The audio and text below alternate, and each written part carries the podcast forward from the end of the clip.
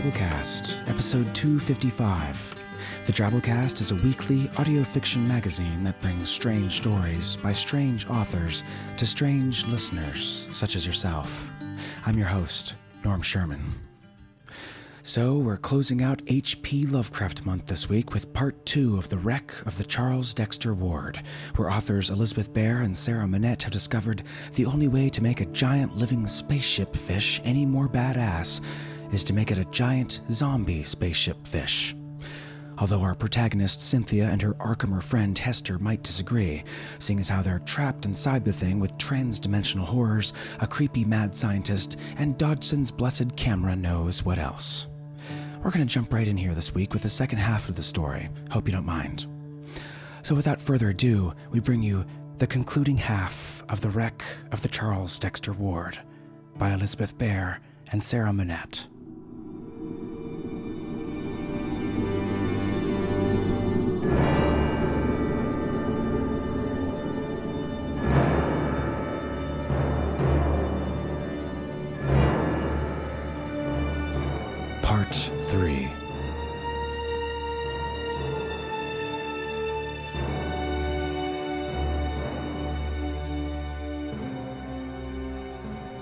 Looking away from the light that showed the Charles Dexter Ward was no longer entirely dead was as hard as opening a rusted zipper. But Cynthia did it and didn't let herself look back as she pulled Hester a little further down the corridor and said, Now we really need to know how she killed him, and whether it'll work a second time. It should. Hester said, Whatever force is animating him, a big enough shock should disrupt it. We just have to find her machine. I like your use of the word just. Something like that. Would it be portable or not? The Charles Dexter Ward's bioluminescence was continuing to ripple and pulse in an arrhythmic, not quite pattern that was like nothing Cynthia had ever seen a Boojum do before. It was already giving her the mother of all headaches, and if it was a reflection of the Charles Dexter Ward's state of mind, then she couldn't believe it was a good auspice. One that could kill a Boojum? Definitely not. So wherever she built it, that's where it is. But how do we find it? It's a Boojum. How do we even look? Um, Said Hester and tugged Cynthia another few steps away from Fiorenzo's lab. the closed stacks have a schematic. Professor Wandry said not to share it with. Outsiders. Cynthia finished wearily, and Hester ducked her head like a reproved child. And of course, the Arkhamers had a second inner archive to which Cynthia had not been given access. It was their secrets that kept them alive and independent. It's okay. You don't have to. No, at this point it's only stupid and self destructive. Hester said. Here. Cynthia's heads up was filled with a spidery green constellation, the human scale paths through the Charles Dexter ward. She had only a moment to appreciate them before her pressure suit ballooned taut and a sudden sharp pressure in her ear canals distracted her. Reflexively, she opened her mouth and closed her eyes. Every spacer knew and feared that sensation, but it was just a pressure fluctuation, not a hull breach. She closed her mouth again and blew until her ears popped. When she opened her eyes, Hester was looking at her, head swaying in relief. Good idea, staying suited. Cynthia took a tentative breath and gagged. The reek that had poisoned every breath since she stepped through Charlie's airlock was thick enough to taste now, and she wasted 30 seconds rechecking her perfectly functioning suit seals. By Dodgson's blessed camera. She swore, then belatedly realized that she didn't know how Hester felt about taking sacred names in vain. I think that took a year off my life. So long as it's just one. Hester said. She ran a gloved hand up one of Charlie's dead interior bulkheads, tracing the rippling patterns of necroluminescence. Her fingers found an indentation, and Cynthia could see her face screw up with disgust through the bubble of the helmet. When she pushed in, her glove vanished to the knuckles. Charlie's flesh made a squelching sound. Hester hooked and ripped. Mucilaginous strings of meat stretched and rent. She tossed a panel to the deck. It rang like ceramic. Behind, a cavity lined with readouts and conduits lay revealed. Hester, wincing, reached for a small rack of what Cynthia recognized as wireless connectors. She tugged one loose, made a face, and, before Cynthia could decide that she really ought to stop her, slotted it into a jack on her suit. Hester, Shh. Hester said. I spent enough time researching the damn things. A dead one shouldn't what? run.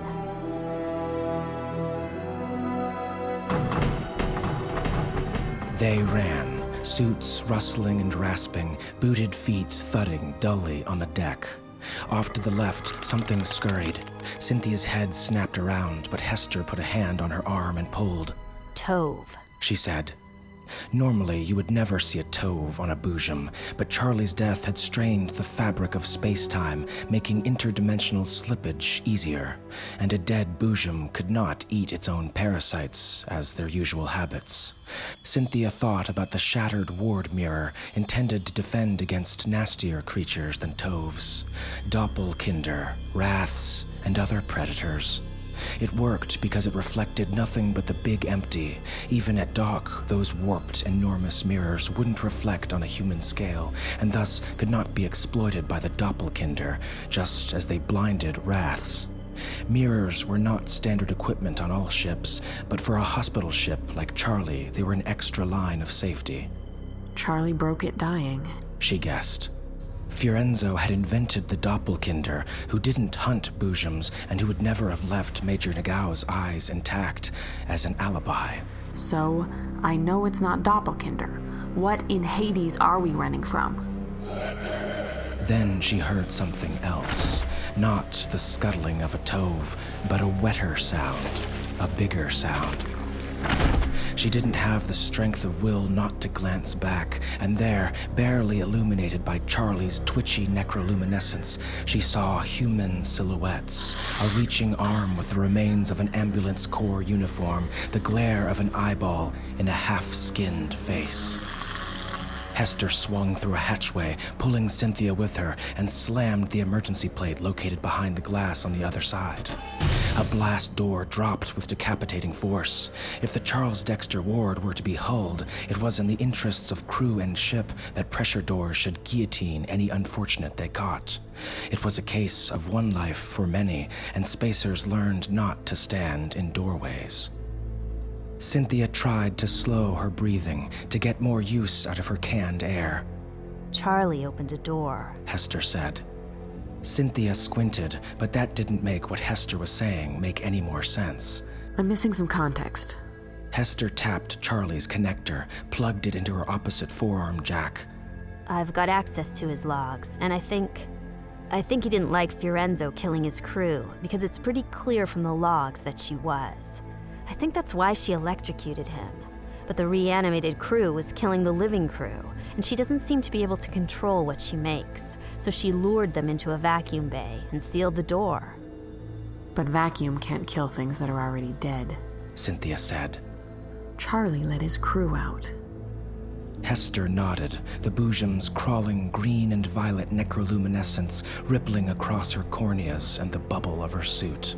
He can open any door I override, and they're probably not very safe anymore.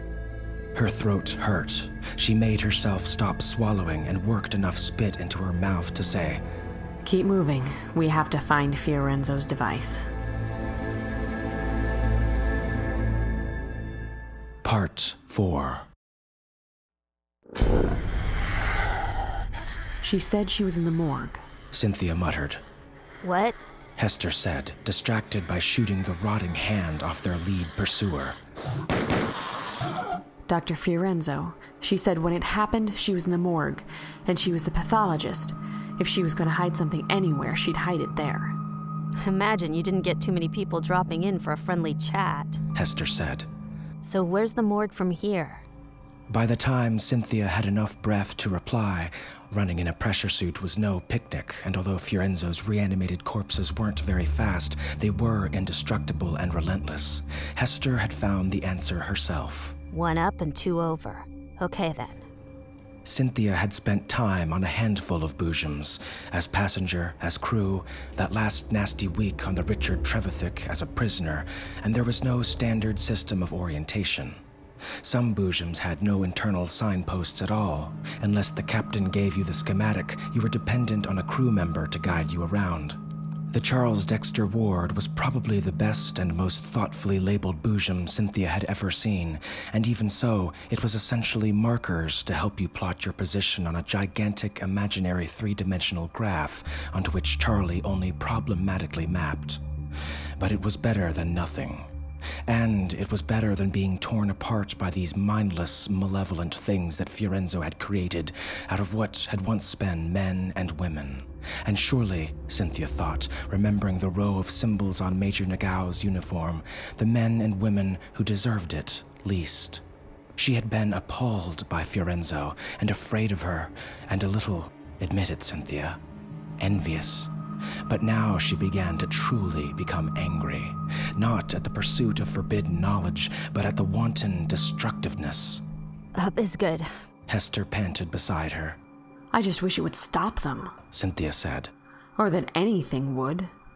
Thus far, though they'd kept ahead of the reanimated, they hadn't managed to lose them, certainly not to stop them. Here. Hester said, the ladder was stainless steel, dulled with Charlie's slow decomposition. Hester had to override the hatch at the top with Cynthia crammed against her lower legs to avoid the frustrated grabs of the reanimated beneath them. Hester helped Cynthia through the hatch and they slammed it closed again. Then they took off running, two shambling scientists pursued by more shambling corpses than they could stop to count.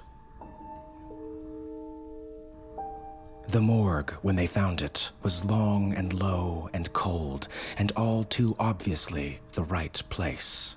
It crawled with the same decayed looking light as the rest of the Charles Dexter ward, but here that light lined empty body bags and open lockers. Cynthia was careful to close and dog the door behind them before they proceeded down the length. Her skin crawled at the idea of locking herself in here, blocking her own route of escape. But what waited outside was worse. They'd managed to leave the reanimated behind, but Cynthia had no confidence that that would last. They came around a corner to find Dr. Fiorenzo crouched behind an autopsy table, huddling with Professor Wandry over a gaping hole in the decking. The ragged ichorous edges framed something that looked like an exposed Boojum neural cluster. The former Major Nagao was silently handing Fiorenzo tools. Fiorenzo had a veterinary syringe in her hand, a medieval looking device with a needle easily four inches long. It was filled with some colorless fluid. Cynthia could make out two more empties on the floor. Meredith. Cynthia didn't have to get close to see the lines of black stitchery holding the crushed edges of her neck together. Her head lolled to one side, tongue drooping from her slack mouth, and her eyes were half lidded and beginning to glaze. Cynthia wondered how Fiorenzo had arranged to have one of the pressure doors catch Meredith, and how long it would be before she got around to Wandry and how he could be so blind as to not see that he would be Fiorenzo's next experiment. Hester raised and aimed her pistol. Wandry must have glanced up just then because he made a warning sound. Fiorenzo rose to her feet and turned. Light shivered along the needle of the syringe as she lowered it to a non threatening position beside her thigh. The thing that had been Meredith took a shuffling step closer, and Cynthia had to hide her cringe. For a moment, Cynthia waited, searching for words, wondering why Hester hadn't pulled the trigger. Dr. Feuerwerker. Wandry began. Somehow, Cynthia silenced him with a glance. It must have been scathing, even her eyes felt scorched by it. Fiorenzo's eyes met Cynthia's. You're a doctor, a researcher. You should understand. I understand that you're a mass murderer and you're putting everyone in this sector of space at risk. Your monsters, your victims aren't far behind us. What are you going to do when Charlie lets them in here? I'm getting close. No, you're not. Cynthia waved wildly at Major Nagao. Maybe you've made him not dead, but you haven't made him alive. You can't. You can't make Meredith alive, and you can't make that poor bastard off the Calico alive. You can animate the meat, but that's not the same thing, and you know it. This Boojum isn't alive. What it is, is wrong. The Charles Dexter ward shuddered beneath their feet as if in agreement. Cynthia lurched into Hester, Wandry and the two dead people went down, and even Fiorenzo had to grab at a safety bar to keep her feet. Cynthia was reaching for Hester's arm to lift her sidearm back on the target. Fiorenzo slammed the syringe with which she had been about to inject the Charles Dexter ward through her lab coat and trousers and into her own thigh. Cynthia stared, disbelieving. Fiorenzo straightened smiling, and was starting to say something when she seized, crashing to the deck as stiff and solid as a bar of iron. Cynthia said over to Wandry, We have to stop this. Science, Dr. Feuerwerker. Wandry began, and Cynthia shouted, Science my ass. which startled him into shutting up. Cynthia was a little startled herself, but she plunged on while she had the initiative. Fiorenzo's leavings out there aren't science, they're walking nuclear waste. And what she did to Meredith is murder. That was an accident. Wandry began. Hester made a bitter noise that wasn't a laugh. Do you really believe that? Wandry didn't answer her. He said, Dr. Fiorenzo has achieved a remarkable. And that was when he made the mistake of letting Meredith get too close. Cynthia and Hester had not stopped to ponder the intentions of their reanimated pursuers, not with Charlie's stuttering necroluminescence all around them and the carnage everywhere they looked. But if they had wondered, any last niggling doubt would have been unequivocally dispelled. Meredith tore Wandry to pieces, starting with his mandible. Hester screamed, so did Wandry, for a while. Cynthia dragged Hester back, both of them sprayed with Wandry's blood like stationer graffiti, and said, her voice low and frantic, We have to find the machine, now, while the door is still closed and Meredith is distracted. Hester's gulp might have been a sob or a hysterical laugh, but she nodded.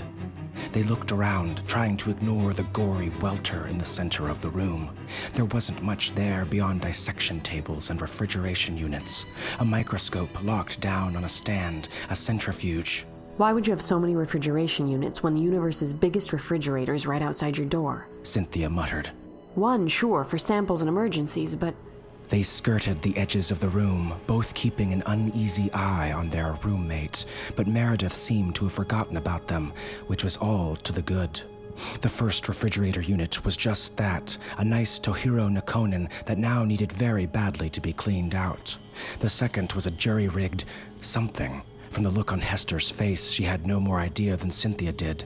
But next to that, back in the corner where it was awkward to reach, lower and bulkier, That's it. Hester said.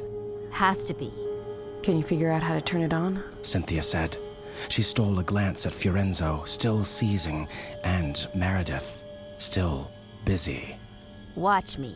Hester said confidently and wiggled into the cramped space, Or rather, don't watch me. Watch for company. and she passed Cynthia her pistol. You got it. Cynthia said, although it wasn't clear that the pistol would be any more use than a wedding bouquet if the reanimated found them and Charlie decided to open the doors. Pursuant to that thought, she asked, Can you communicate with him at all? Charlie, I mean? I've tried. Hester said, I don't know if it's just that I can't or that he doesn't recognize me as crew. Rats. Cynthia said. Because it occurred to me that the best way to get rid of the reanimated would be for Charlie to eat them. Oh, said Hester. well, that would certainly be tidy. Although I'm not entirely sure that he could. It doesn't look to me as if Fiorenzo's reanimated can actually digest anything. Well, there goes that idea. Cynthia said. But he could still chew on them, couldn't he?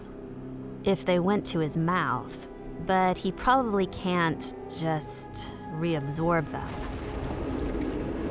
The Charles Dexter ward shuddered again. Hester was knocked against the wall, and Cynthia ended up in a drunken sprawl against the galvanic motor. I think Hester said dryly. that something isn't quite right. Do you think that's what the second dose of serum was for? Probably. Do you think without it he'll die again? Horrible to sound so hopeful.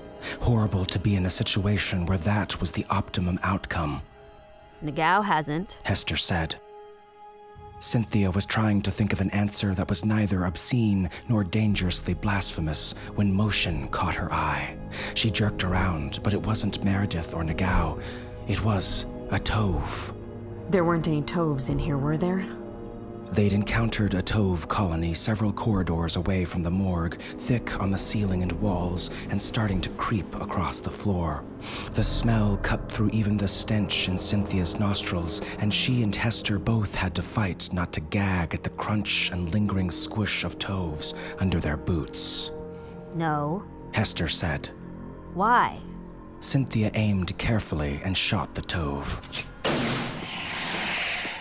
Just hurry up, okay? All by themselves, Toves weren't much more than a nuisance, at least not to a healthy adult. But where Toves went, wraths were sure to follow, and wraths were dangerous. And where wraths went would surely come bandersnatches, and while a bandersnatch could probably deal with Fiorenzo's mistakes, it would happily annihilate the rest of them all as well. Fiorenzo's got it backwards, you know. Hester said in a would be casual voice instead of calling Cynthia on the evasion. Oh? Cynthia said warily. Hester was under tremendous pressure and had just watched one member of her family murder another at extremely close range. Cynthia wouldn't blame her in the slightest for falling apart, but they desperately needed it not to be right now. The fresher the body, the worse the results. Hester said. Meredith being Exhibit A. She must have reanimated Meredith within minutes. Only as long as it takes to sew a head back on. Cynthia thought. Aloud, she said, I see what you mean. So she's wrong. Hester said fiercely. I had to say it to someone. The odds of having the opportunity to refute her theories in print. Cynthia wanted to close her eyes, but she had to keep watch on Meredith, Fiorenzo, Nagao, and everything else. She said, I understand. Okay, Hester said, scrambling back to Cynthia's side. the machine is drawing power and I've started it cycling. Now we just have to attach the leads to Charlie's nervous system. She brandished a thick, double handful of cables, and Cynthia followed her gaze to the hole Fiorenzo had dug in the deck of the morgue, with Wandry's remains on one side and Fiorenzo's rigor stiff figure on the other. Nagao was standing patiently where Fiorenzo had left him. Meredith had moved to the door, which she was pawing at with obvious confusion. But she wasn't Charlie's crew. He wasn't opening it for her. Can't we just, I don't know, rip him open ourselves? It would take too long. Hester said with a crispness that betrayed her own reluctance. Besides, I don't have the specialized diagnostic equipment. We'd need to find a node, and Fiorenzo must have cannibalized hers. Or maybe left it somewhere. Cynthia swallowed her arguments. Okay. Will the cables reach? I suspect that node is where she attached them the first time. Hester said. But let's find out. Hester paid the cables out carefully. Cynthia kept pace, trying to keep her attention on far too many threats at once. A Cheshire's 16 eyes had never sounded so good. Cynthia and Hester's movement attracted Meredith's attention, and she started in their direction, not in the all out berserker charge of the other reanimated, but in that slow seeming sidle that had lethally fooled Wandry. Cynthia shot her, aiming as best she could for the knee. They had learned by the good old scientific method of try it and find out that the pistol could not damage a reanimated corpse enough to unanimate it, but it could cripple one. The trick was to make sure any bits you knocked off were too small to do any damage when they kept coming after you. At this range, even Cynthia couldn't miss.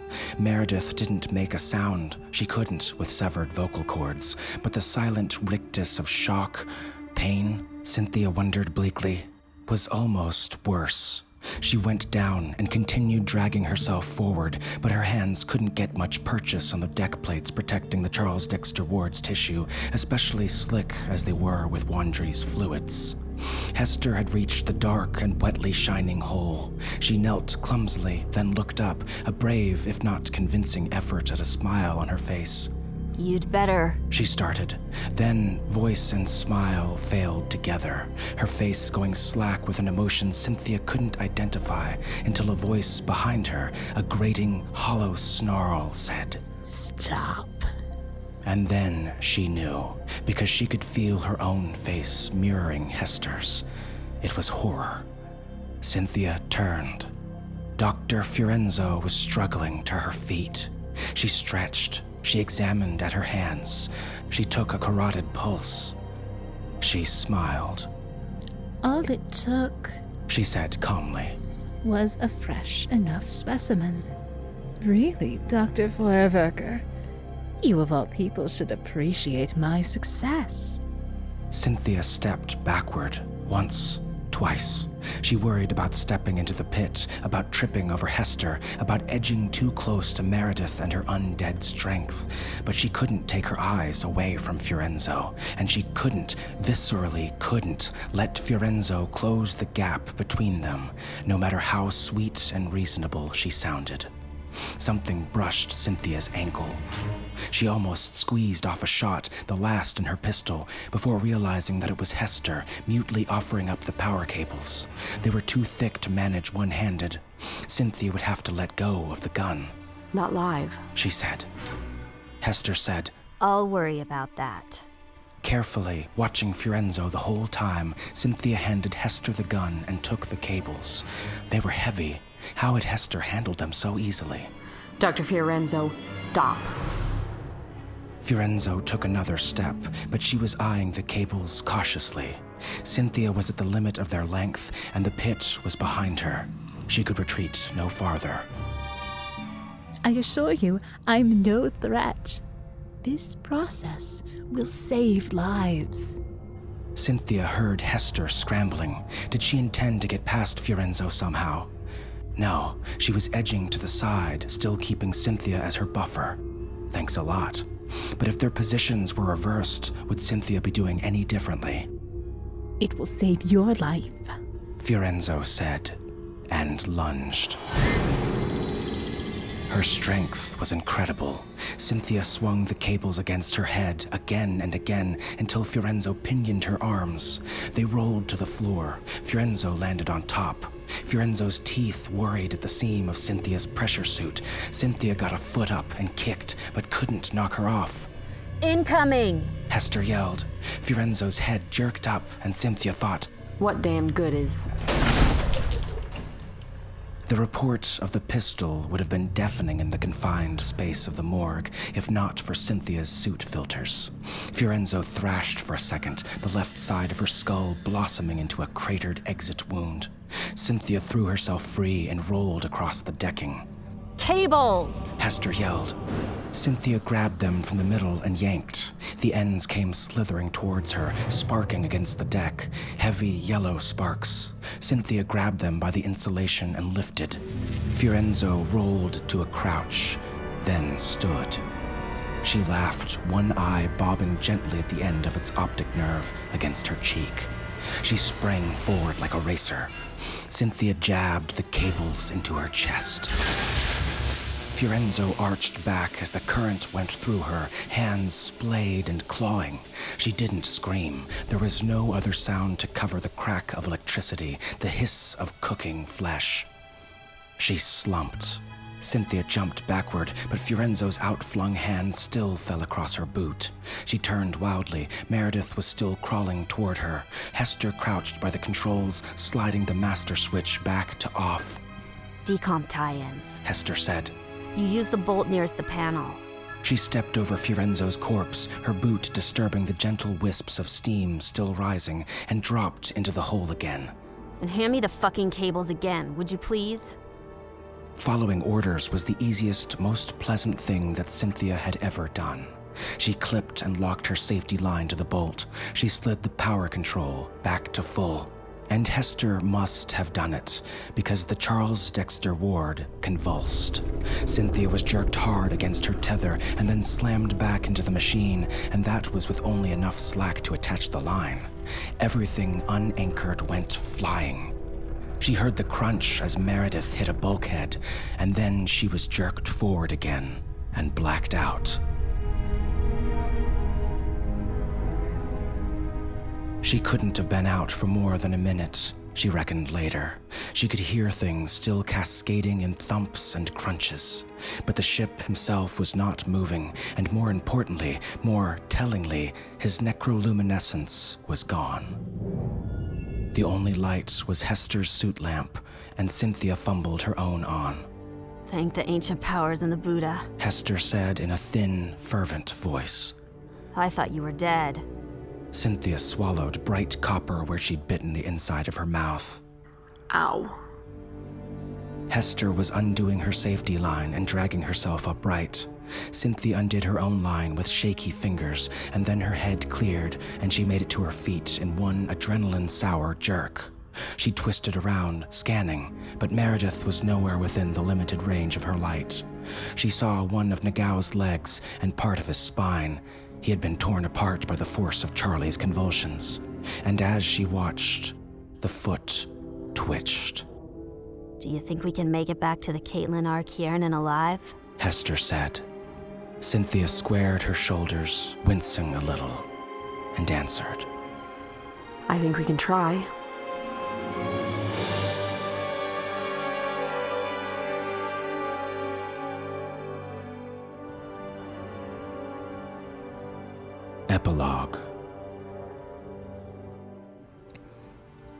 His second death throes, the Charles Dexter Ward had taken a chunk out of the Jarmulowitz Astronomica like a kid biting a chunk out of an apple.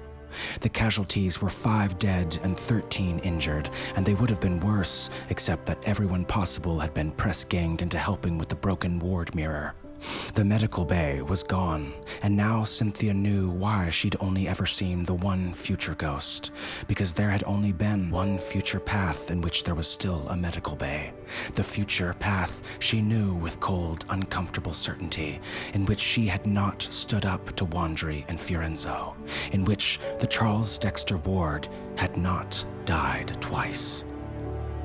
Cynthia patched up the crew as best she could with bandages made of cloth and splints repurposed from any number of functions, and the crew patched up the Jarmulowitz Astronomica.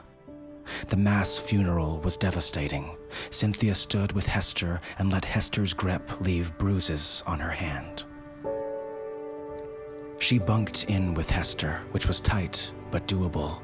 On her first sleep shift, after she finished brushing what she hoped was the last of the Charles Dexter Ward's death stench out of her mouth, she came into Hester's room and found two smug Cheshires in the hammock slung crossways above Hester's bunk. She surprised herself by bursting into tears. I'm okay. I'm okay. She said, fending off Hester's concern. I just didn't expect them to find me. They know you. Hester said, as if it were all that simple. The Jarmulowitz Astronomica sent out a distress signal, and before leaving the Charles Dexter ward, they set warning beacons around the Boojum's carcass. The Universal Code didn't have an entry for reanimated. Hester told Cynthia that the Faculty Senate passed a motion to submit a proposal to add it before agreeing that the best they could do for now was epidemic, alternating with Bandersnatch and trust that it would be dire enough to warn people away. And there was always the story, Cynthia thought, and that would do more good than a hundred beacons. Their distress call was answered less than a week out by a live ship. The Judith Merrill and her crew lost nearly all their native distrust of Arkhamers and their desire for the details. Cynthia, as a non Arkhamer, was pestered nearly to death but she was willing to tell the story as often as necessary to make people believe it, and she knew perfectly well that half the reason she got so many questions was that Judith Merrill's crew double checking what the Arkhamers told them. Everyone knew Arkhamers lied. She was amused, though, and also touched that their greatest concern was for what Fiorenzo had done to the Charles Dexter Ward. They were fiercely protective of their ship, and while they were horrified by the idea of Fiorenzo reanimating the dead, it was Charlie they wanted to lynch her for. It was the wreck of the Charles Dexter Ward that was going to make the story, and Fiorenzo would be merely its villain, not a scientist striving, however wrong headedly, for knowledge. With the Jarmulowitz Astronomica in a cargo bay, Cynthia and Hester and a random assortment of Cheshires were sharing a dormitory cubicle somewhere under the Judith Merrill's left front fin. The purser had offered to put her somewhere else, but Cynthia had turned him down. Until they reached Faraday Station, her contract bound her to the Jarmulowitz Astronomica, and even after that, friendship would bind her to Hester. And the bare truth was, she didn't want to try to sleep alone. When Cynthia reached their cubicle at the start of her next sleep shift, she said, What makes forbidden knowledge forbidden, anyway? Hester looked up with visible alarm. No, I haven't found another Mi-Go canister. Cynthia said, amazed to find that she was able to joke about it. I was just thinking about Fiorenzo and. Well, how do you figure out where to draw the line? Because apparently I don't know. You do know. Hester said. You knew Fiorenzo was wrong before I did. I knew Fiorenzo was suicidal. That's not quite the same thing. No. Hester said. You looked at Nagao and you knew it was wrong. You saw the person suffering first, not the scientific achievement. Cynthia winced. She had looked up Major Nagao, Major Kirawat Nagao, RN, MSc, but had had to draw back from attempting to contact his next of kin. What could she say? It was Nagao and the rest of the Charles Dexter Ward's crew that she still felt worst about. Charlie himself was at least peacefully dead. Even the pseudo ghosts had faded out before the Jarmulowitz Astronomica was picked up by the Judith Merrill, showing that the space time disruptions were healing. But the reanimated were trapped in their dead ship, and the best that could be hoped for was that Fiorenzo's serum might someday wear off. Someday, which might just be another word for never. You said yourself you wouldn't put anyone in a canister. Hester continued, pursuing the argument and jarring Cynthia out of a sad and pointless spiral of thought. And I suspect you wouldn't have experimented at all if it had still had a brain in it. No. Cynthia said, then muttered rebelliously, I still think we could find really valuable applications for the knowledge. Which is exactly what we told you about Fiorenzo. Ouch. Cynthia said. She swung into her hammock and rearranged the Cheshires to give her space. Mostly, I've always thought forbidden knowledge was another way of saying, don't do that or the Bandersnatches will get you. Hester pursued thoughtfully. Or, I suppose, the Mi-Go. Which is frequently true. Yes, but it never stops us. Hester looked up at Cynthia, her eyes dark. Maybe that's the worst part of human nature. Nothing ever stops us. Not for long. Not for long. Cynthia agreed and petted the tentacled horror on her lap until it cuddled close and began to purr.